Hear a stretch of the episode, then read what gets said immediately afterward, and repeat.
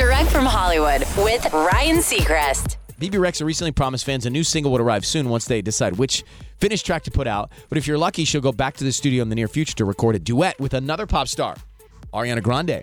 Bebe was asked by a fan if she'd be open to working with the Seven Ring songstress by a Twitter fan. And not only was Bebe feeling the idea, she adamantly replied, capital Y-E-S times a thousand. And she even saw creative direction for them to take, adding, I want to do a girl anthem with her. Being that Ariana's on tour, it might take a little time. We'll keep you posted. That's direct from Hollywood.